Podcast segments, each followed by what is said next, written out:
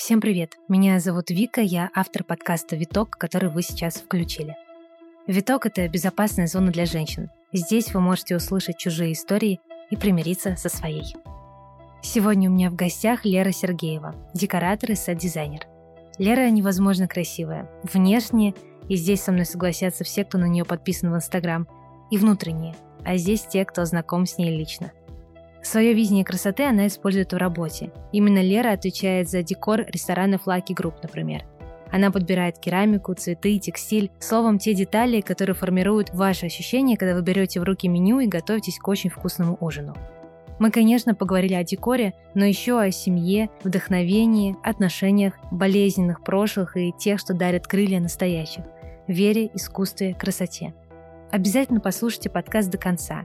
В финале Лера рекомендует то, что нужно прочитать, если хотите знать чуть больше об эстетике и искусстве. Спасибо за ваши отзывы, оценки на тех платформах, где вы слушаете подкаст, и отметки в социальных сетях. Это очень важно и ценно. Приятного прослушивания.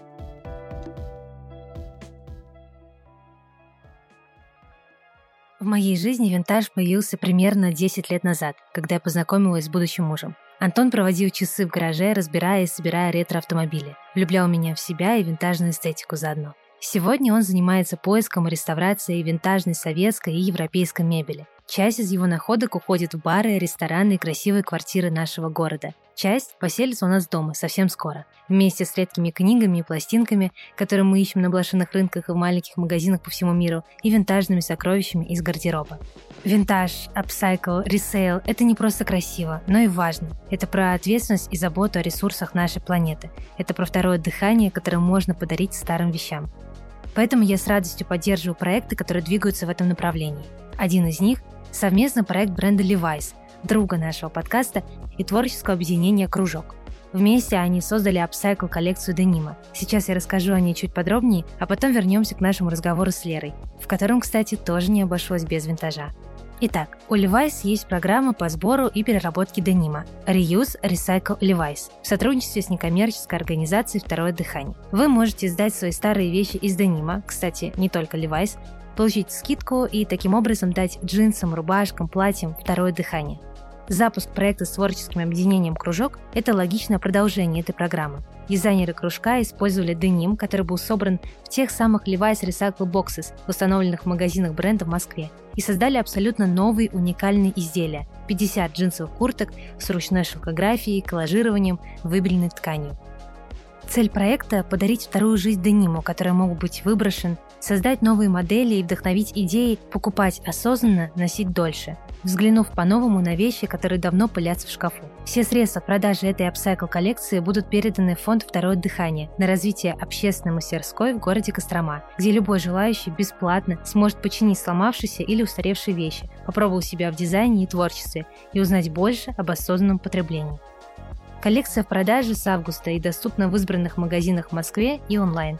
Например, Куртки можно купить в торговом центре «Цветной», в ГУМе, на флаконе и сайте «Кружок Москва».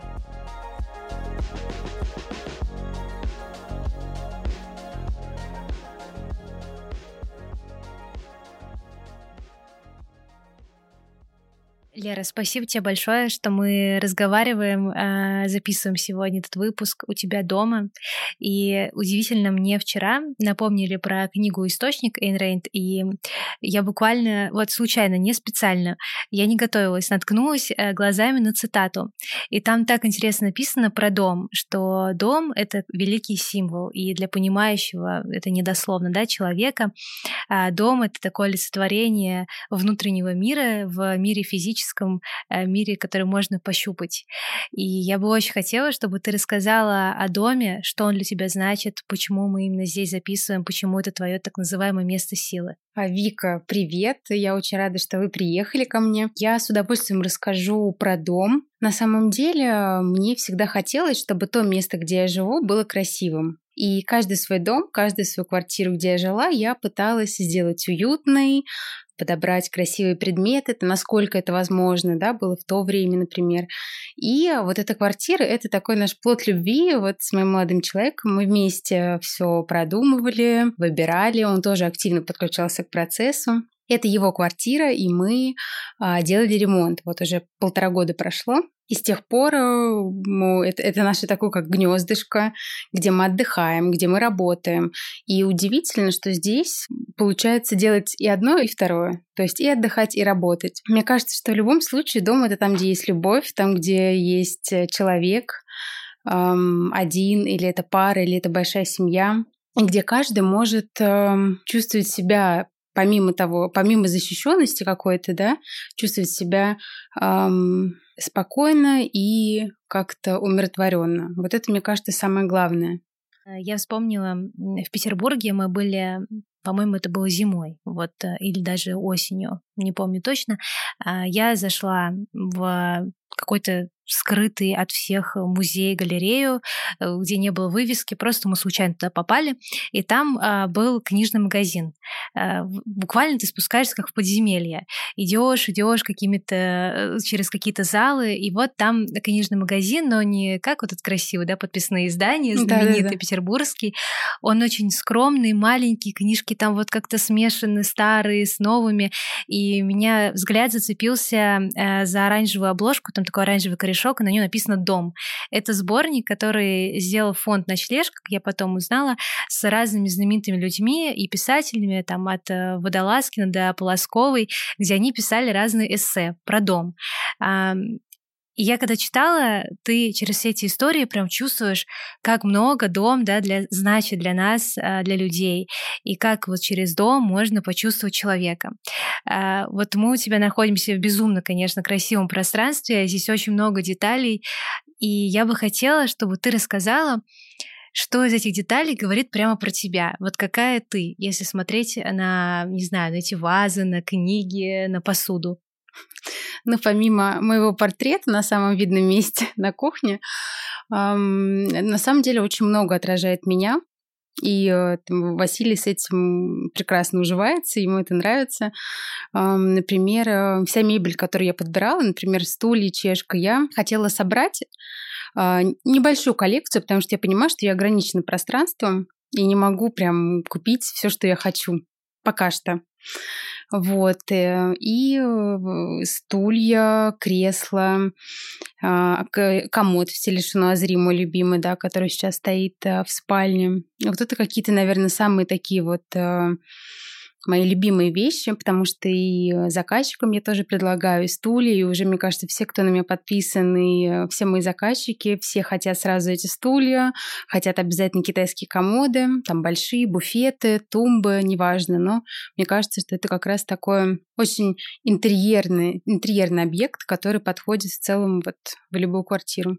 Что формировало твое понятие красоты? Мне кажется, что в первую очередь это насмотренность, такого уже, мне кажется, везде это есть слово, но тем не менее Именно насмотренность э, формирует видение, взгляд человека. А, я обожаю путешествовать, и это с детства прям моя такая страсть. Я всегда заранее готовлюсь к путешествиям, выбираю самые красивые отели или квартиры, дома. Я прям коплю деньги на это. То есть это для меня прям очень такое значительная часть моей жизни, очень важная, потому что а, путешествие — это всегда про открытие чего-то нового и про смену обстановки, которые, например, нас преследуют в нашей обычной жизни. Поэтому мне кажется, что это, конечно, насмотренность а, и на красивую мебель в отелях, на искусство, которое висит, и эм, какой-то такой микс вот из этого всего. Я увидела у тебя на столике э, книгу «Эстетический интеллект». Э, я не прочитала ее сама до конца, но тоже начала с ней знакомиться. И мне стало интересно даже твое мнение. Мне кажется, что в последнее время вот эта потребность людей в красоте и в красивом окружении, она как будто бы возрастает. У тебя есть какая-то теория, почему мы стали так внимательно относиться к, к деталям, к музыке, к ароматам, которые нас окружают? Может быть, это чисто я, да, попала в какое-то такое поле, и мне так кажется, что вокруг меня вдруг все начали этим интересоваться. А, ну, в целом, вот твое мнение. А, на самом деле так и есть. Я тоже стала это замечать. Если мы говорим про нашу страну, ну, даже не про страну, к сожалению, а про там, два города, да, про Москву и Петербург, то мы в любом случае немного отстаем а, от Европы, от Америки, от другой части света, где а, все принципы эстетики были давно уже как бы внедрены во все сферы, да, и в рестораны, и в отели, и даже в дома. Ну, то есть, насколько мы знаем, даже в Париже, а, зайдя в любую квартиру, можно ахнуть, потому что даже будучи не дизайнерами, не декораторами, все жильцы обустраивают э, свои квартиры, подбирают антиквариат, что-то забирают от бабушек, все это везде стоят цветы, зеркала, ну то есть у них есть вкус, который вот уже у них э, как бы исторически так сложилось, что они с этим родились, они это перенимали с поколения в поколение. А в нашей стране все было гораздо плачевнее, и у нас нет вот этого эстетического наследия. Мы не можем это взять. То есть мы можем только посмотреть э, куда-то, как сказать, другое окно, да, мы можем поехать в Европу, посмотреть, как там, мы можем поехать в Америку, посмотреть, что происходит там, что там модно, что людям нравится, что они подбирают из мебели, там, из декора, из цветов. Ну, то есть это все очень важно. И поэтому у нас только вот, мне кажется, последние 10 лет что-то стало двигаться в более такую красивую сторону, да, какие-то преобразования стали происходить и с людьми, и, ну, то есть в основном это наше поколение, да, и уже после нас абсолютно точно люди будут более как бы внимательны к тому, что происходит вокруг них и в их доме именно. Классно, что ты сказала, что в их доме, потому что все начинается, да, из э, места, ну, в котором да. ты находишься mm-hmm, чаще mm-hmm. всего. У меня, знаешь, из этого сразу вопрос такой вытекает. Вот это вот вкус, по-другому не могу назвать, именно вкус. У французов как будто бы с ДНК, да, он да. там в них живет. Угу. Нам, получается, его нужно воспитывать самостоятельно. Да. Угу. Так и есть. Вот э, получается, что все равно мы как бы с этим не рождаемся, да, вот именно наши люди. Ну, нет, в целом, конечно, бывают исключения, но меня очень часто спрашивают, э, такой вопрос, вот вкус, да, вот с ним рождаются или можно его приобрести. Но тут можно ответить, естественно, как бы здесь есть э, две такие теории, да, что человек может, естественно, родиться с абсолютным вкусом, ну, как мы знаем, там, не знаю, модельеры, художники, даже дизайнеры, которые там начинают рисовать э, с 6 лет э, и обладают каким-то каким-то безупречным вкусом, насмотренностью, вот и таким комплексом, да, всех вот этих черт, ну, это, как правило, там, не знаю, 1%, там 5%, да. А бывает э, то, что человек рождается в семье, которая привыкла жить так, вот там красиво, да, а, подбирать э, сервис, например, каждый раз к чаепитию, подбирать тарелки, всегда, чтобы ставить свежие цветы в вазы, путешествовать, опять же, да, и э, просто уже ребенок, будучи вот окружен вот этой всей красотой, он начинает а, к этому относиться уже как вот к должному, да, и сам уже потом впоследствии привносит в свою жизнь а, то, что он увидел, точнее, вот эту всю красоту эстетику. И потом, естественно, уже это можно приумножать, то есть мы учимся, там, не знаю, ходим на курсы по истории искусства, по истории дизайна, а, постоянно чем-то питаем наш взгляд, ходим в галереи, в музеи. И тем самым, чем больше вот этого всего визуального происходит в нашей жизни, тем а, больше вкус начинает, вот, тем больше человек, у человека появляется просто такая база, которую он уже просто дополняет, наполняет, вот как мы наливаем воду а, в бокал. Вот он может туда доливать, доливать, доливать, пока это уже как бы не станет таким вот полным, абсолютно красивым бокалом с водой. Вот мне кажется так. Тебе наверняка часто задают еще один вопрос, э, как эту базу получить. И ты сейчас перечислила, это музеи, да, это выставки, это искусство. А можешь дать какой-то такой э, список, э, с которым человек, условно, который сейчас слушает, может уйти э, с домашним заданием? А что мне посмотреть, что изучить, что прочитать, там, что взять в руки, что увидеть, чтобы начать эту базу по кирпичикам выстраивать? Ну, я могу в целом э, как-то именно базово это оформить, чтобы всем слушателям было более-менее понятно понятно. Этот вопрос очень часто задают, и очень часто задают вопрос про то, где я училась. Потому что все считают, что, видимо, есть какое-то такое волшебное место, которое может научить всему и сразу. И вот ты такой выходишь, и все ты красиво делаешь, все умеешь, э, все подбираешь, как-то вот все строишь, и все происходит отлично. Но, конечно, такого места нет. Я училась в высшей школе экономики, то есть абсолютно мое, мое первое и пока что единственное образование, не профильное. Но потом я просто очень эм, много посещала курсов, но даже вот э, я бы не сказала, что они как-то вот совсем сильно повлияли, да, вот на какое-то мироощущение, но это просто, опять же, как по кирпичикам вот доставляется вот в такой, как бы в такую вот стену, которая уже формирует какой-то вот дом образно, да, то есть в любом случае нужно посещать курсы, у нас сейчас их очень много, есть хорошие курсы в деталях, например, я всегда их тоже советую, в британской школе дизайна, в высшей школе экономики тоже прекрасное образование, именно дизайнерское, вот, вот, то есть это в любом случае будет плюс. Даже если мы говорим про какие-то связи для дальнейшей работы, какой-то опыт. И мне кажется, что здесь очень большую роль играет именно опыт. То есть э, мало того, что просто мы, например, идя в музей, просто будем, не знаю, вдохновляться и смотреть там на картины Тициана образно. А нужно куда-то это потом вот на практике вымещать. Поэтому, например, вот в моей профессии когда я стала увлекаться именно сет-дизайном, просто я стала дома сама создавать какие-то композиции, вот то, что меня вдохновляет. Например, э, после похода в Пушкинский я могла прийти домой и собрать какую-то композицию из, э, из книг, из альбомов. Ну, просто вот как на свободную тему, да, как принято там сейчас э, все блогеры выставляют что-то вот связанное с какими-то, ну, с виньетками. Это называется виньетки, когда присутствует несколько предметов в кадре, да, и это крупный план, например именно детальный.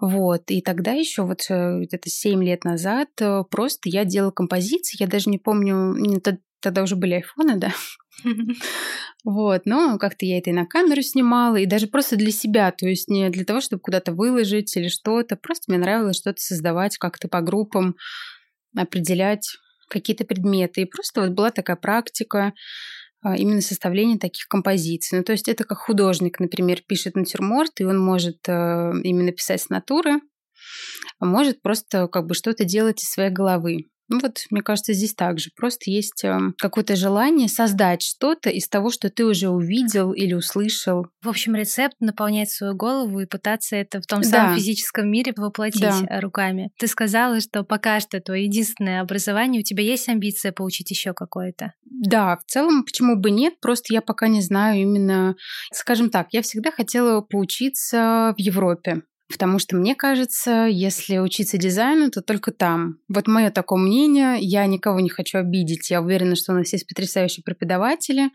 Но по, как бы по этой энергии, по знаниям, по визуальным каким-то составляющим, мне кажется, что все-таки Европа, она лидирует. Я бы очень хотела поучиться в Италии. И э, просто когда-нибудь это случится, когда я почувствую вот в этом необходимость именно вот э, с точки зрения какого-то своего дизайнерского опыта. Но пока что острой нужды в этом я не ощущаю. Вообще интересно, я подумаю, что для России, да, вот твоя профессия, наверное, она достаточно э, такая неокрепшая и новая даже До сих пор, да. Да, конечно. я даже вспомнила, сегодня или вчера у меня знакомая работает продюсером в журнале Vogue, и она прямо выложила сторис, э, ищу человека, который занимается именно э, сет-дизайном и может работать с антиквариатом и винтажной мебелью. Как ты думаешь, вообще, какое у нас будущее в нашей стране вот именно у этого направления? Ну, я думаю, прекрасное будущее, прекрасное светлое будущее, потому что, мне кажется, очень сильно растет желание у людей украсить свой дом. И mm-hmm. не у всех есть время, вкус, эм, желание делать это самому. Таких людей очень много. Они могут быть безумно талантливы во всех своих сферах деятельности. Но вот все, что касается декора, а, им это не очень знакомо. Но это не страшно, и поэтому вообще как, э, ну, как профессия декоратора, на самом деле этому учат в рамках профессии дизайнера, архитектора, mm-hmm. да, но отдельно в целом человек может спокойно существовать и создавать прекрасные пространства, не имея профильного образования. То есть это действительно так. То есть если а, самообразовываться, если разбираться в стилях, если знать историю предметов, если просто обладать э, хорошим вкусом, визуальной насмотренностью и какой-то интуицией, так скажем. Интуиция, да. Интуиция, да. Поэтому я считаю, что э, вот это занятие, оно очень такое многообещающее. В будущем будет очень-очень полезно всем окружающим.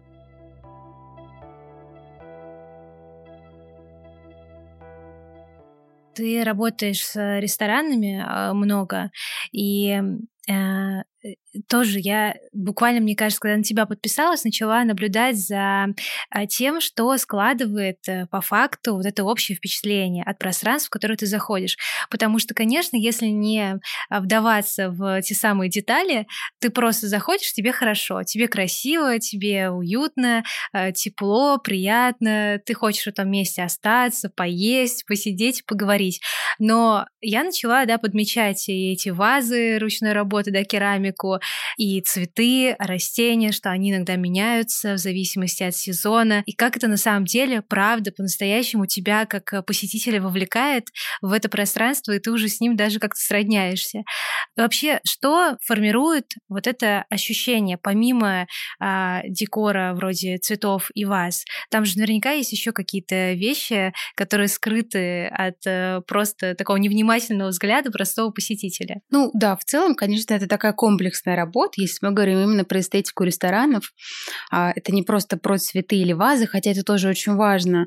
И просто очень, очень здорово, что сейчас все, ну, многие, точнее не многие, только мои рестораторы а, обратили внимание на то, что нужен человек, который будет этим заниматься. То есть потому что по разным причинам. Потому что самим основателям не хочется в это вмешиваться иногда, потому что есть другие более важные вопросы. Потому что управляющие менеджеры тоже не всегда обладают каким-то вкусом и понятием и каким-то знанием о предметах, и о том, как они сочетаются. Но это нормально. То есть они могут быть блестящими управленцами, но вот что все, что касается какого-то визуального ряда эстетики, может ну, как бы гораздо слабее. Вот, поэтому вот есть я, и я слежу именно за вот этой вот эстетикой, поддерживаю ее и э, всегда привношу что-то новое, потому что это тоже важно. Если в доме, например, а наоборот, там иногда хочется, чтобы все оставалось какое-то вот такое вот единое, эм, постоянное, то в ресторанах хочется всегда менять. Поэтому я всегда меняю вазы посезонно, мы делаем новое оформление, э, новые салфетки, новые детали, новый дизайн меню, например. То есть тоже очень важно, потому что когда человек берет в руки меню, у него тоже такое тактильное ощущение, визуальное, то есть все в одном. Помимо того, что он выбирает вкусную еду, он еще трогает приятную бумагу, он видит красивый шрифт. То есть это то, что даже на подсознательном уровне очень сильно привлекает всех а, посетителей. Я помню, в Лондоне мы были в одном ресторане, где он весь розовый, я не помню название, возможно, Скетч, ты... наверное. Да, да, точно. И там такое меню интересное, оно открывается, у тебя какая-то объемная вилка, а, еще что-то вылетает, и у тебя, правда, ощущение, что ты находишься в таком мире Алисы в стране чудес, и у тебя все детали работают на а, буквально все твои органы чувств. И это, конечно, очень интересно. И вот пока ты говорила, я правильно понимаю, что вот есть проекты, где изначально дизайн, правда, сделан красиво, но со временем как будто бы он теряет э, вот эту новизну и красоту, и вроде бы э, все сделано хорошо, но ты заходишь э, как будто бы в старые пространства. Mm-hmm. И вот как раз вот этот декор, то, что ты делаешь, постоянное обновление в зависимости от сезона или там событий, вот они работают на то, что ты постоянно заходишь, допустим, ты можешь ходить каждую неделю в один и тот же ресторан, и у тебя все время будет ощущение, что заходишь в новое место. Да, именно так и есть, потому что дизайнер, когда сдает свой проект, да, помещение, ресторан. Его работа заканчивается на том месте, когда уже расставлены стулья, столы, вся мебель и в целом все. То есть это как бы такой вот как холст, который нужно заполнить потом как раз декоратору. Потому что все цветы, даже мне кажется, что флористика, она очень сильно влияет на такое вот э, какое-то вот изумление, когда ты заходишь в зал, и ты видишь каждый раз там новые цветы, потому что у нас действительно они не повторяются. Не было ни разу, чтобы была какая-то одна композиция. То есть все мои флористы, а, но они сами очень талантливые, то есть мы делаем так, чтобы каждый раз была новая картинка, чтобы у человека всегда было ощущение какой-то новизны, хотя он приходит в одно и то же место, и ест э, одни и те же свои любимые блюда, допустим. Да. С домом также работает. Ты можешь создать красивый дизайн, но за счет того, что постоянно добавляешь какие-то новые, э, может быть, предметы искусства, меняешь э, керамику, посуду, ты, получается, создаешь новое обновляемое пространство. Ну да, да. И мне кажется, и даже на примере своего инстаграма я показываю, как, например, вот одно место, которое у нас часто используется, например, обеденный стол, может играть по-разному с текстильной сервировкой, сервировкой, без сервировки, со скатертью, а, с винтажной посудой, с современной посудой, с такими цветами, ну, с разными вазами. То есть это все такое очень э, такое вариативное. То есть это позволяет э, человеку творить и получать от этого удовольствие. И мне кажется, сейчас э, абсолютно все хотят в своем доме получать удовольствие от процесса расстановки, от процесса готовки, от процесса сервировки. То есть вот это вот э, такая медленная жизнь, которая популярна э, уже в Европе как минимум лет 20, э, у нас только сейчас обретает какой-то смысл. И люди, собственно, понимают, зачем это нужно. Почему нужно не спеша сервировать завтрак, какое удовольствие это несет, насколько сильно снижается уровень тревожности, например, от этого. То есть все стали даже вот бессознательно подходить к такому осознанному, осознанному распределению времени. Мне кажется, это очень здорово. Я редко вообще апеллирую к теме пандемии, но мне кажется, что она повлияла, конечно, потому что она очень многим людям показала, как важно пространство, в котором ты находишься 24 часа в сутки, 7 дней в неделю и сколько-то там, да, недель а, в году. До этого, наверное, не было такого акцента. Люди приходили из офиса, ели, спали, уходили, а выходные сбегали куда-нибудь в красивое место там в центре города. Да, конечно. Мне кажется, так и было сейчас появилась потребность в первую очередь сделать как бы свое пространство красивым. И, конечно, это даже важнее, чем эм, красиво одеться и куда-то выйти. Mm-hmm. То есть, с одной стороны, и это только потихонечку уже становится популярным у нас, мне кажется.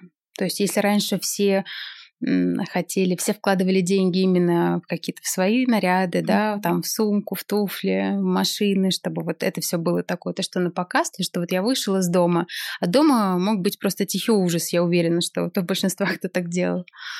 Вот. А теперь наоборот, сейчас все хотят, чтобы дом, дома было красиво, чтобы дома можно было проводить больше времени, потому что, как показала практика, от этого только больше плюсов, чем минусов. То есть дома можно работать, дома можно отдыхать, дома можно принимать гостей, готовить такие же вкусные ужины, также получать образование, смотреть лекции, читать книги. То есть у кого-то квартира, у кого-то э, дома, что еще лучше. То есть это еще и связь с природой, свой участок, свой сад. Ну, тут можно продолжать бесконечно. Конечно, это большой плюс. То есть вот мне кажется, что плюс пандемии вообще в целом именно в таком вот э, таком возвращении к себе, как бы, да, как mm-hmm. вот к единице, как вот к основе. Да, этот контакт э, с э, пространством. А, про возвращение вообще к себе. А, в последнее время я замечаю популярность локальных э, брендов, которые как раз возвращаются к основам, к истокам русской культуры и русской традиции. Буквально недавно мне Инстаграм, вот это один из плюсов Таргета, да, как он работает, а, выдал какой-то потрясающий аккаунт фабрики кружевной, который существует существует с 1860 года. И вот э, там семейная пара, она, они возобновили производство, и сейчас э, производят текстиль для, в том числе, если я не ошибаюсь, для петербургского ресторана «Сад». Вот они mm. сделали скатерти. А, и они делают одежду для дома. В общем, я, конечно, просто... Мне кажется, в Инстаграме вчера в их профиле просидела очень много времени, сохраняя себе все эти картинки, потому что они, правда, очень красиво все сервируют на, этих, на этой скатерти и так далее. Мне кажется, сейчас, правда, очень много вот этой вот русской традиции. Ты можешь объяснить, почему это происходит? Мне кажется, что это абсолютно нормально вот для психики человека возвращаться mm. к прошлому, именно к истокам и возвращаться именно к тому, а, чего, собственно, мы даже не видели, да, потому что это более древние времена, так скажем. И вот этот вот э, симбиоз э, такой древности и современности, из этого может получиться просто что-то очень красивое. Поэтому я тоже я слежу за разными брендами нашими, да, российскими, которые создают, возобновляют вот эту традицию, например, тоже какого-то лубочного искусства и текстиля даже каких-то вот кружевных салфеток льняных. То есть это все возобновляется, и это очень здорово, потому что таким образом мы чувствуем связь как бы с, со своей такой природой, да, со своей принадлежностью вот к этой вот русской культуре. Но так или иначе, в любом случае, то есть э, каким-то образом она на нас влияет спрошу такой широкий задам вопрос, э, таким широким мазком. Не относится к той сфере деятельности, он не про декор, он очень общий. Что для тебя красота? Вот что ты вкладываешь в это понятие? Мне кажется, у каждого человека понятие красоты, оно абсолютно, естественно, уникальное и отличается там друг от друга. Вот если честно, и, конечно, может быть, это звучит очень глупо, но для меня красота — это все то, что я вижу каждый день. Правда. То, что я вижу, выходя из дома, то, что я вижу у себя дома, то, что я вижу людей, с которыми я общаюсь, места, куда я хожу. То есть это вот такой фокус внимания на какие-то детали, которые доставляют эстетическое удовольствие. Я даже не знаю, какой-то барельеф дома, которого случайно ты поднимаешь голову, и ты думаешь, боже, как красиво, как хорошо, что я это увидел. Или там, не знаю, какой-то красивый куст, ну вот я не знаю, если мы заходим в какое-то место, то это, безусловно, там красивый интерьер, когда он действительно красивый, красивой чашкой, с которой мы пьем кофе. То есть это вот такие детали, которые складываются в моменты, и эти моменты складываются в день, потом в неделю, в месяц, и вот в целом во всю жизнь. Мне кажется, красоты ее очень много, ее, слава богу, больше, чем не красоты, да, так скажем. И просто задача человека на, на это обращать внимание. То есть это всегда должен быть фокус на вот эту красоту.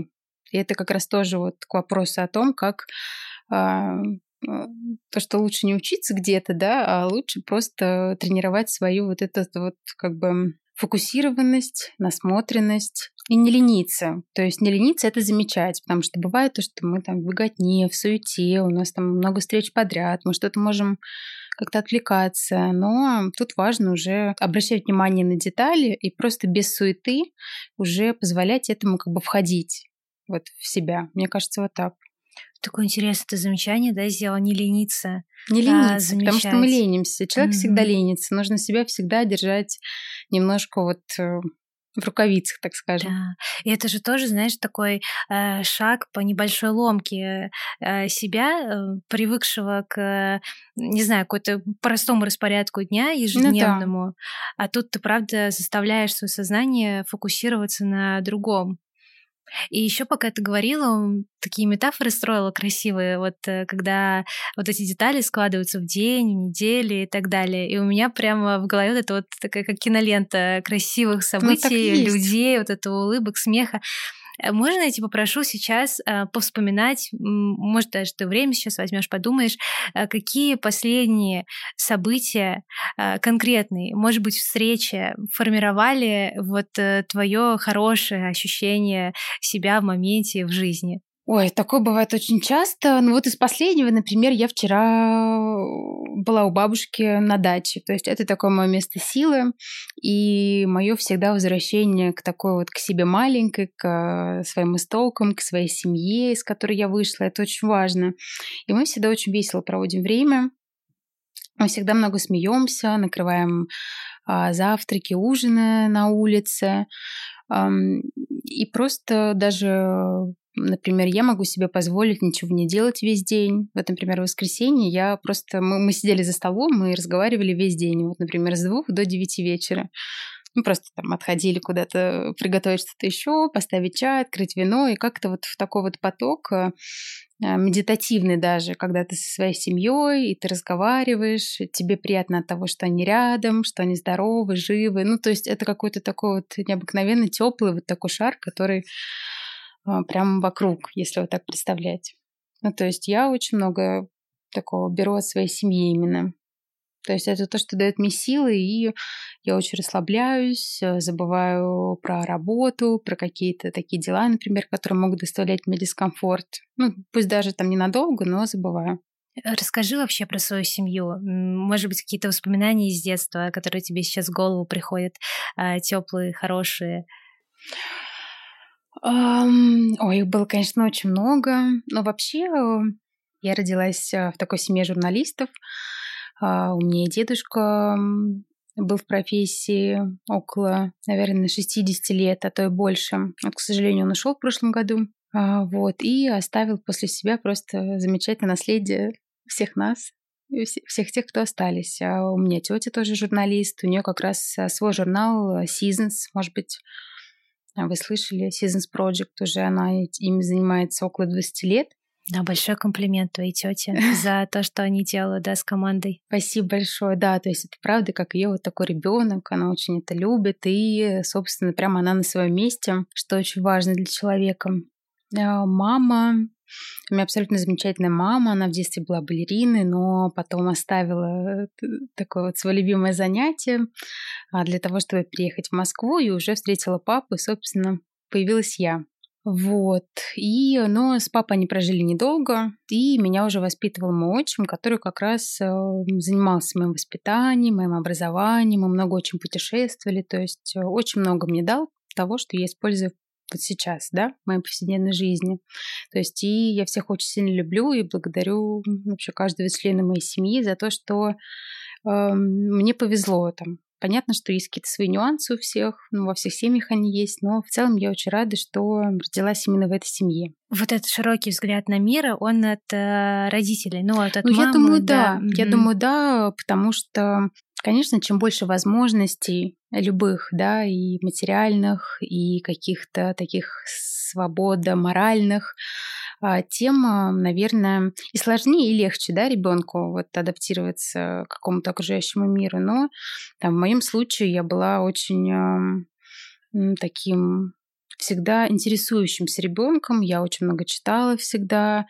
А, я училась а, в серьезной школе. У меня было очень много репетиторов. То есть в целом я до старших классов проводила все время в учебе. Там понятно, что уже старшие классы все стали потихоньку гулять, но Куда без этого. И э, поэтому, конечно, образование у меня хорошее. И в этом, конечно, большая заслуга моих родителей, потому что после школы я абсолютно не представляла, например, кем я хочу быть, вообще, что мне нравится. То есть мне очень нравилась литература, но вот как это применить э, как-то на практике, я не понимала. То есть куда-то в лингвистику идти я не хотела, преподавать тоже. И у меня такой был вообще экзистенциальный кризис. Чем мне заниматься? Ну, родители сказали то, что там хочешь куда-нибудь езжай, подумай. Вот, и э, там я поехала в Англию, потом я поехала в Америку. В Америке я проучилась два года. Мне там очень нравилось жить и учиться. Я уже тогда стала замечать, какие, замечать какие-то такие вот эстетические моменты, если мы говорим, да, про красоту Нью-Йорк, потому что он вообще такой город очень э, странный. Кто-то видит в нем уродство, а кто-то в нем видит красоту. Вот я вижу там красоту, то есть для меня это уродство, иногда попадающееся, все равно очень красиво. Я не знаю, как это объяснить, но вот, э, может быть, это у меня из детства как-то осталось такое к нему отношение очень трепетное, потому что там у меня была первая любовь, а там была учеба, мои друзья, с которыми мы до сих пор дружим, несмотря на то, что живем вообще в разных странах. Но я тогда уже начала замечать как-то вот такие особенности, которые совместно эм, при, ну, как бы при, показывают тебе абсолютно такую другую картину, да, когда сочетается что-то красивое и не очень красивое. Ну, по архитектуре Нью-Йорка это понятно, да, и также то, что там достаточно грязно, вот, э, не всегда вкусно пахнет, но это, так скажем, такие особенности города, которые очень вдохновляли. То есть вот я видела, какие красивые магазины там открываются, как они вообще по-другому устроены, как детально все там владельцы бизнесов подходят к своему бренду. Мне кажется, на тот момент э, у нас вообще не было дизайнеров. Мы все время, мне кажется, уже тогда появился онлайн-шоппинг, и мы все заказывали где-то с американских сайтов, либо уезжали в Европу, ну, какие-то там на шопинг образно, да. В Москве такого не было. Я, я только Терехова помню. Я вот не помню, что были какие-то еще дизайнеры, которых покупали у которых были какие-то шоурумы или магазины в Москве. Ну, то есть, мне кажется, это вот пришло гораздо позже, как раз когда уже у нас стали как-то образовываться вот все люди и смотреть, что, например, происходит там, и как-то пытаться адаптировать это вот под э, наш такой менталитет, под нашего покупателя. Интересно, я вспомню, не знаю, смотрела ты или нет, на Netflix выходил э, классный такой мини-сериал, Мартин Скорсезе его снял с Фрэн Лейбовиц про Нью-Йорк. Да, да, да, да. Это да, очень да, смешно. Да. А, я ни разу не была в Нью-Йорке, но вот мы с Антоном смотрели и, конечно, очень всегда улыбались. Конечно, там нужно отдать должное вот этой харизме Фрэн Лейбовиц, которая с таким снобизмом рассказывает про э, Нью-Йорк, но по факту, если можно так э, переложить все на Москву, там получается очень много схожих моментов Есть вот в этой такое. стопотворение, да, вот эти все вещи. Ну да. А, Да. Какие еще места на планете для тебя вдохновляющие? А, Я очень люблю Италию. Италия это, мне кажется, такой вот мой... э, Я туда готова ездить бесконечно. Это мой второй дом, правда. Потому что я редко возвращаюсь куда-то повторно. Мне хочется, потому что как можно больше всего увидеть. И я всегда думаю, ну я же здесь уже была, ну уже можно поехать в другую страну, в другой город. И потом когда-нибудь, возможно, вернуться. Но в Италию я езжу ездила, надеюсь, что все скоро возобновится, а очень часто. И мне там очень хорошо, спокойно, мне там красиво, как раз вот мое место и по художникам, по архитектуре, вот по той красоте, я считаю, что там, конечно, какой-то вот уникальный у них концентрация этой красоты, которая даже с ума может сводить. То есть человек, который живет, э, ну, даже в Москве и приезжает в Италию, там можно немножко, мне кажется, потерять дар речи на минуту. Да, да. И Да. на две, и на Или пять, две, и на пять, и на неделю, да, да. от того, что там все так э, гармонично, все красиво, такой микс из людей, у которых потрясающий вкус. э. То есть э, я очень любила, например, даже в Милане сесть с бокалом вина и просто смотреть на прохожих, что я в жизни не делаю вообще нигде, не в Москве, но только в Нью-Йорке и вот в ну, в Милане.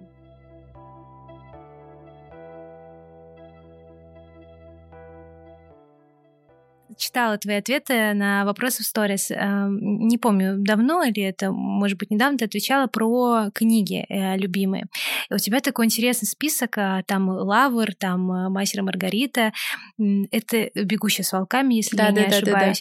Это все книги, которые э, у меня в том числе да, ассоциируются с духовным миром очень сильно человеком. А Можешь рассказать, эм, это в последнее время ты больше в эту сторону копаешь, и тебе интересно, либо это всегда с тобой было? Это было со мной всегда, и, к сожалению, сейчас у меня не получается очень много времени посвящать э, чтению. И если я читаю, то это скорее какую-то профильную литературу, все, что связано с дизайном. Ам, то- вс- Все списки книг, которые я давала и которые я очень люблю, я читала очень давно. То есть это все буквально вот, э, не знаю, пять лет назад.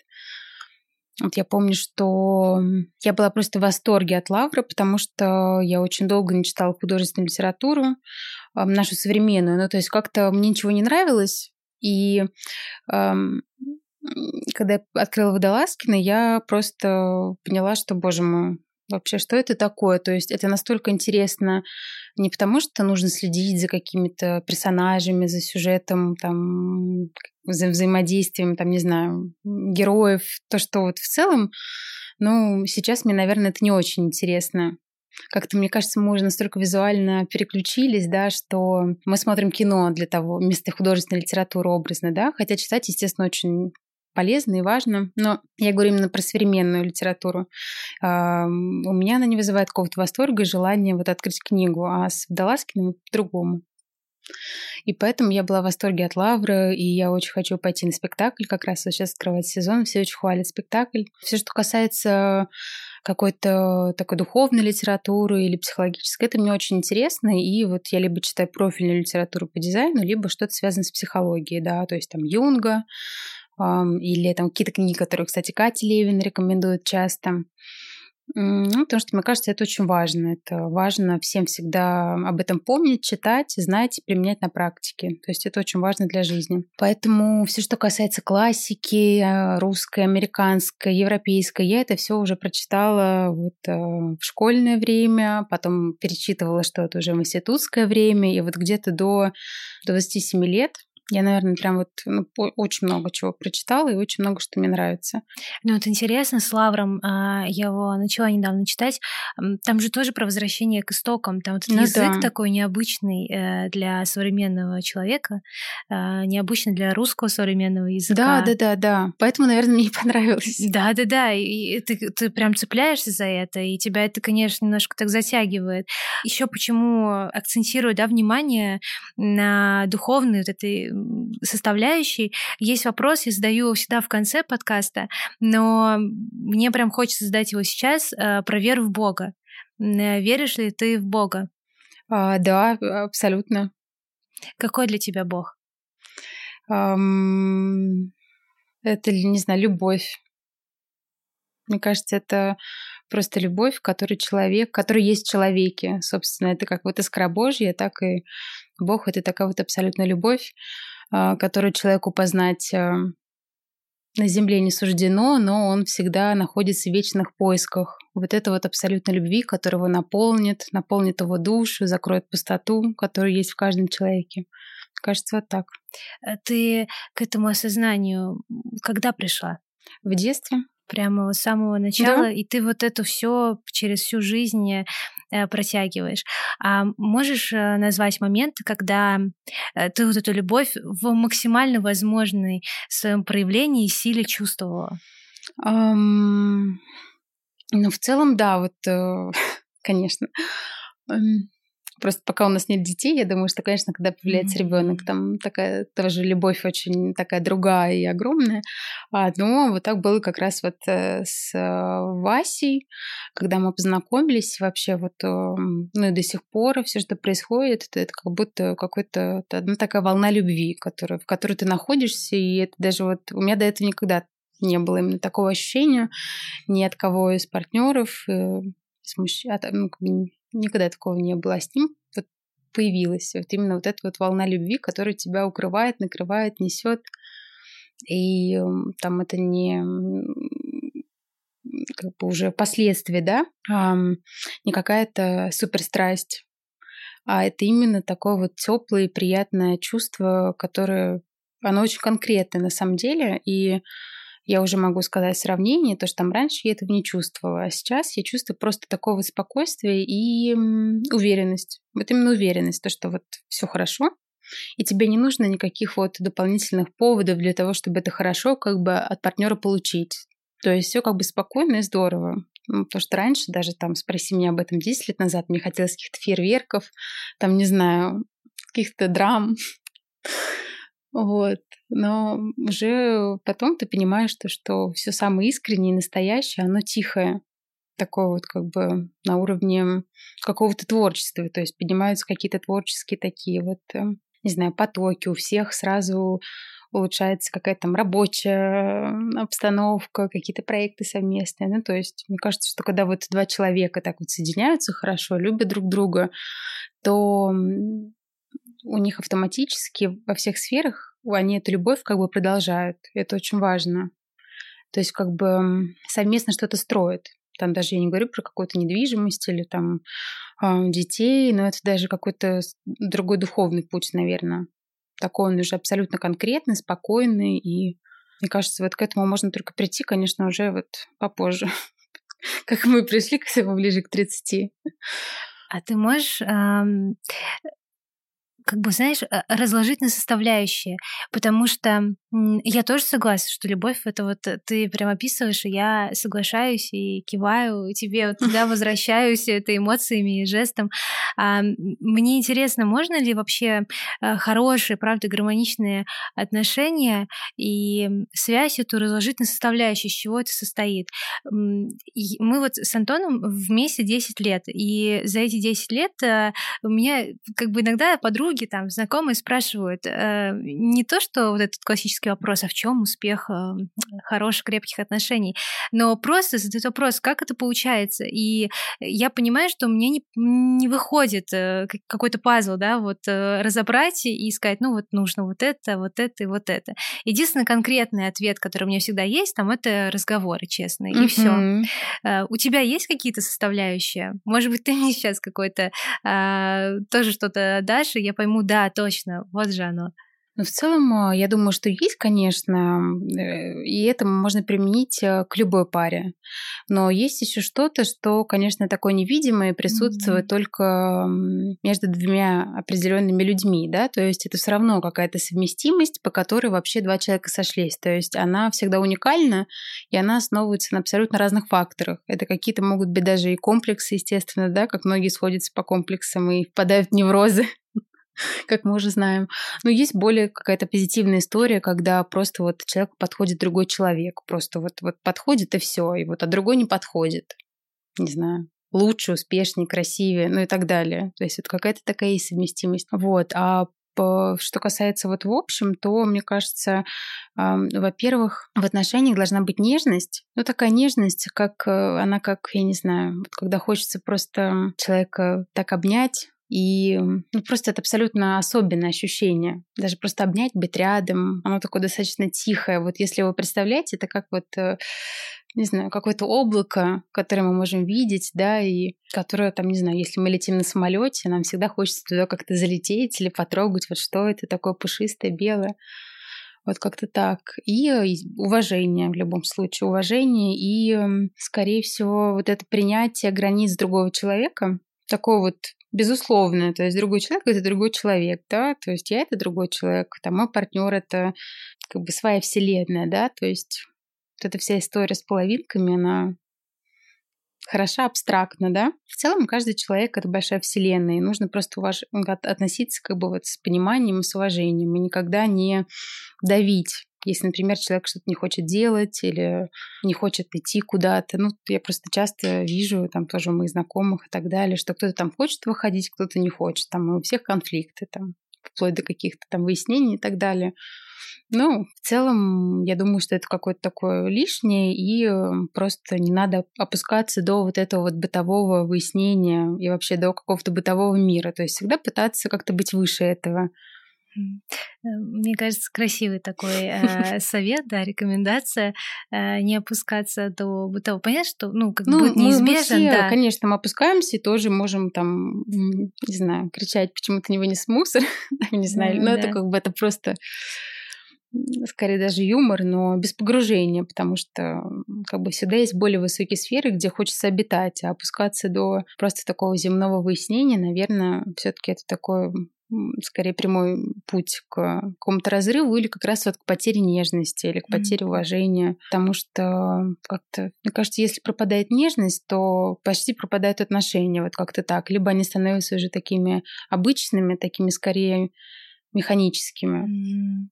Ну да, и, конечно, лучше не ссориться, а лучше разговаривать, как ты правильно заметила. Разговор — это все. Но мне повезло в этом плане, потому что мы оба любим разговаривать, и это решает на самом деле все проблемы. То есть нет такого, что вот э, мы обижаемся друг на друга и, и все, и каждый закрывается. То есть наоборот, мы это обсуждаем, пока там не уснем образно.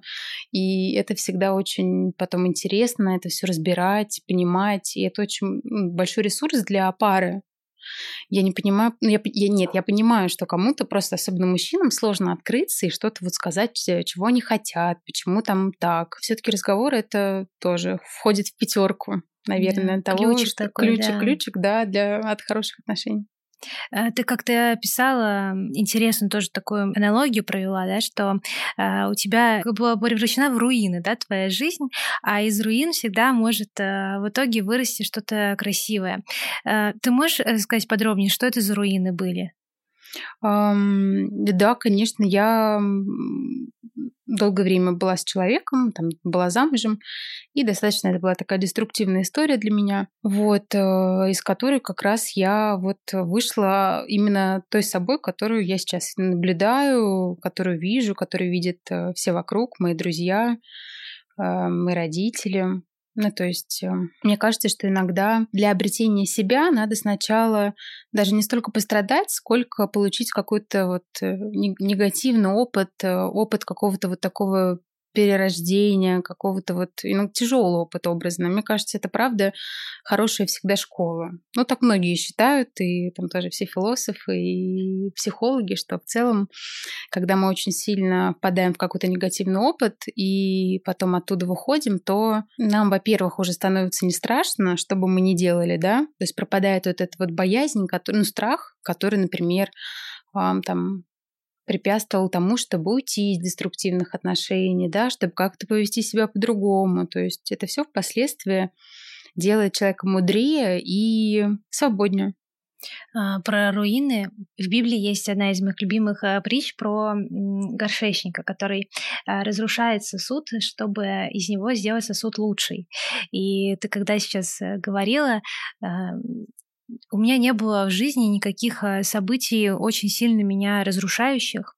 А, как-то вот все более-менее ровно. Понятно, что бывают спады, ну, там, да. подъемы, но даже если посмотреть там условно на а, мою такую не очень холмистую, но все же иногда, да, холмистую местность а, жизненную, то я вспоминаю, что когда бывают какие-то кризисные события, ты, конечно, у тебя всегда есть выбор, э, каким из, этой, из этого кризиса выйти.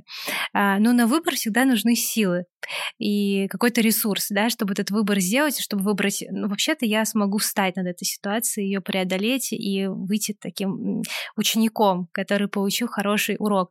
Э, вот эти силы в твоем случае, ты откуда их э, брала и черпала?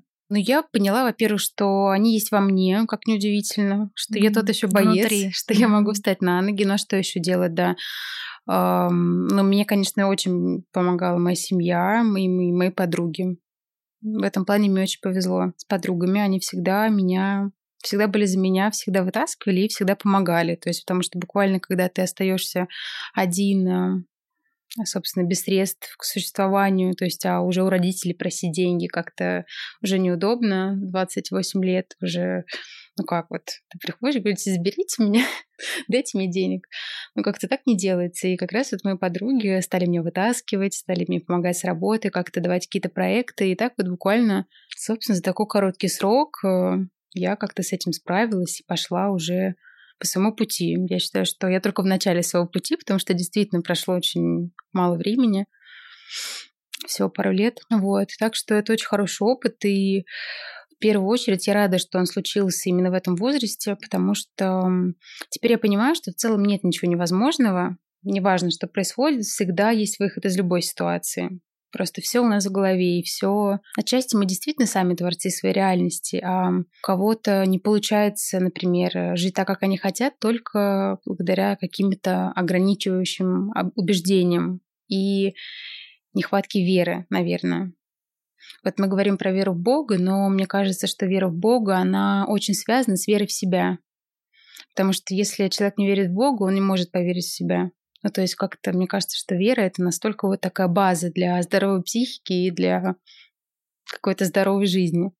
А, я еще, если ты не против, задам вопрос про э, прошлые отношения, потому что сужу по письмам, которые иногда приходят от а, слушательниц, которые откликаются на какие-то фразы, которые говорят, да, люди, которые садятся в кресло напротив меня, или психотерапевты, и понимая, что на самом деле, конечно же, чужой опыт, э, правда, может э, Возможно, он не способен вытащить тебя из какой-то ситуации прямо так основательно mm-hmm. за руку, крепко в единый момент, но точно как-то поддержать. Ты вот анализировала, почему ты была в тех отношениях, почему ты там оказалась? Да, в целом, конечно, я анализировала, и я пришла к такому а, выводу, что просто в свое время, например, допустим, да, у меня просто не случилась а, правильная сепарация с, как бы, с родителями, да, то есть она немножко задержалась, и но мне настолько захотелось уже как бы от родителей как бы уйти, отстраниться, да, там, будучи в возрасте, там, не знаю, 22 лет, что я встретила мужчину, и сразу как бы там мы стали жить вместе, и все. И вот как бы образно из одной нездоровой ситуации я попала во вторую нездоровую ситуацию. То есть как бы и толком не сепарировавшись от родителей, да, и как бы попав под влияние как бы вот такой неправильной модели общения вот с э, мужчиной. Мне кажется, вот так. А неправильная модель общения это ну, Я имею в виду то, что когда мы, например, не сепарировались с родителями, mm-hmm. мы партнера можем воспринимать как родителя mm-hmm. образно, ну, отчасти, да, потому что вот у меня так и было, то есть я, ну, пока жила с родителями, пока я училась, родители обеспечивали как бы меня, оплачивали учебу, как бы все делали родители. Я там подрабатывала, я работала. Ну, это, как бы это были небольшие суммы, конечно, поэтому все равно в основном это все было как бы дело рук родителей. И потом уже, когда я стала жить вот с бывшим мужем, там тоже какая-то была такая ситуация, что, собственно, он работает, а я не работаю да, то есть и как-то потом это вылилось в то, что он там запрещал работать, или вот э, какая-то такая была тирания, но я это как-то не распознала, будучи не знаю, вроде как не такой уже юный, но как-то я думала, ну ладно, ну может быть, как бы это правильно, что там мужчина работает, обеспечивает. То есть я даже тогда не могла подумать о том, что насколько это неправильно и насколько это вообще ужасно. То есть вот как-то так. Ну, собственно, и просто у меня такое есть э, долгое терпение вообще ко всему, но когда она уже подходит к краю, я разрываю все окончательно и бесповоротно. И, собственно, так и случилось, что когда уже мне это все задушило окончательно, я уже все прям в одну ночь собрала вещи, ушла и больше не вернулась ну, развод, получается, мне кажется, это в любом случае тяжелая история, наверное, в, в жизни людей. Но вот ты так говоришь, как будто для тебя это было такой мне камень было очень с плеч. Да, так и есть. Да. да. Правильно понимаешь, на самом деле последствия твоего развода, они не сильно на тебе э, после развода как-то отпечатались, потому что это был такой Нет, сброс. я была рада очень как бы освободиться и э, начать э, жить свою жизнь, которую я хочу. Это очень важно, да. Ну, потому что Просто вот так вот мы не подошли друг к другу. То есть э, это опять же вопрос о, о том, что а кому-то бы он подошел. Вот, вот так, да, и там было бы все более гармонично. То есть это все очень индивидуально. А я как бы ну, с характером в том плане, что я всегда хочу чего-то большего, я хочу сама это все делать, то есть к чему-то стремиться. Поэтому, конечно, мы как бы так немножко не оттуда. Вот поэтому я, ну, я имею в виду немножко как бы не какой-то совместной истории. И просто я уже сейчас э, для себя понимаю, что это было мне дано как такой большой mm-hmm. урок на всю жизнь. И уже после всего этого я думаю, ну все, я уже самое такое, самое мне кажется, негативное уже прошла, и мне уже ничего не страшно, если мы говорим про там отношения с мужчинами. Так что вот. Да, иммунитет уже есть, да, такой легкий иммунитет, как прививка такая да, была да, да, да, так и есть, так и есть, да.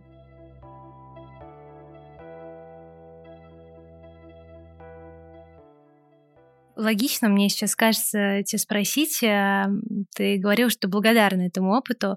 За что ты еще благодарна тому, что у тебя было в жизни, и хорошему, и плохому? Ну вот э, в целом всему благодарна. Мне кажется, ну потому что все, что с нами всегда происходит, это же наш выбор. Просто, например, мы сейчас можем повернуться назад и подумать, что ну как ты могла вот это вот выбрать там, или как ты могла вот туда поехать. Надо же было сделать по-другому. Но смысл в том, что все происходит так, как должно как бы происходить, да, и мы делаем какие-то свои выборы, и эти выборы впоследствии приводят нас к нам настоящим. Мне кажется, как-то так это работает во Вселенной. Mm-hmm. Завершающие вопросы. Да. Эм, ты уже дала, на самом деле, хорошие такие рекомендации, что делать, чтобы построить такую свою базу, а, и себя начать по-другому, на себя смотреть, по-другому себя образовывать и так далее. Можешь ли ты назвать те самые, может быть, книги, которые профессиональные, э, которые человек может послушать и пойти прочитать, изучить потрогать. Да, конечно, конечно, безусловно. Я очень люблю сборник э, книг по истории искусств Паулы Волковой. Mm. Это, это просто потрясающее чтение. Мне кажется, это принесет огромное удовольствие любому читателю, а, потому что Паола, она помимо, помимо очень интересного материала э, конкретного, да, исторического, она еще разбирает это с точки зрения духовности. И там нет особой хронологии, да, то есть она не там описывает как бы все, например, там художников или направления, начиная там с какой-нибудь там древней живописи, да, там заканчивая 20 веком, а все это у нее в таком каком-то полете разных переплетений, фактов, историй, то есть она так это все мастерски связывает друг с другом, что просто Я помню, что я прочитала, у нее, по-моему, состоит из пяти книг, вот как раз этот цикл. Я прочитала, наверное, за неделю и э, периодически перечитываю, потому что там действительно очень такое глубокое, очень такое все настоящее и очень не схематично. Вот я очень не люблю поэтому какие-то научные там учебники, где все вот там этот э, родился в таком-то году, там стиль такой-то, жил там-то, умер там-то. Ну, это как бы немножко, мне кажется, это можно в интернете почитать, в Википедии, пожалуйста. Вот, а у нее именно такой анализ очень прям глубокий. А вторая книга, точнее книги, которые я порекомендую, это книги Кандинского «Точка линии на плоскости» и «О духовном в искусстве». Он там просто мастерски раскрывает э, вообще значение цвета, что это, как это применять. И на меня это произвело просто огромное впечатление, потому что я люблю Кандинского как художника, и еще он был потрясающим учителем. Поэтому мне кажется, это будет всем интересно. А, вместо того, чтобы покупать какие-то современные книги по колористике, вот эти все колористические круги, а, мне кажется, лучше начать с истоков и э, прочитать, собственно, Кандинского. В этом будет больше пользы, это точно. А, вот еще в свое время я отдыхала в одной такой русской усадьбе, которую построила француженка в Рязанской области. У нее была огромная библиотека огромная библиотека с разными собраниями книг, э, с иностранными альбомами. То есть она собрала удивительную, правда, коллекцию. И у меня как раз в номере лежала книга Шагала, автобиография Шагала «Моя жизнь». И на самом деле, опять же, я очень люблю этого художника, и его история, она очень вдохновляет. Я тоже очень советую, потому что это помимо такой какой-то житейской мудрости, да, о чем он пишет, и тоже изначально о непростой судьбе, это еще книга об очень большой любви, в том числе к его жене. И там есть такой просто вот э, микс из всего. В общем, это как и их любовная история, и какие-то отрывки из жизни, и история картин, которые он написал. То есть для меня это прям такая огромная книга по искусству, прям с большой буквы, поэтому ее я тоже очень э, советую. И это как раз уже коллекционное издание. На самом деле я его забрала домой, эту книгу, она сейчас у меня. Я просто оставила другую свою. Ну, то есть так иногда, конечно, делаю. Вот, и теперь она со мной, и эта книга «Наши художники», собрание, это, по-моему, 70-е, но где-то в, букинист... в букинистических лавках их можно еще отыскать и э, собрать какую-то свою коллекцию. Mm. Вот, то есть, допустим, если кому-то интересно вот такое коллекционирование, Лера, спасибо тебе большое. Мне спасибо кажется, большое да. тебе, что пришла со своей командой. Спасибо. У нас был классный разговор такой. Мне кажется, очень много к истокам да, возвращались и говорили. И кажется, как будто бы снова вернулись, как такое колечко завершили. Вот, мне было очень приятно и интересно. Спасибо большое. Мне тоже.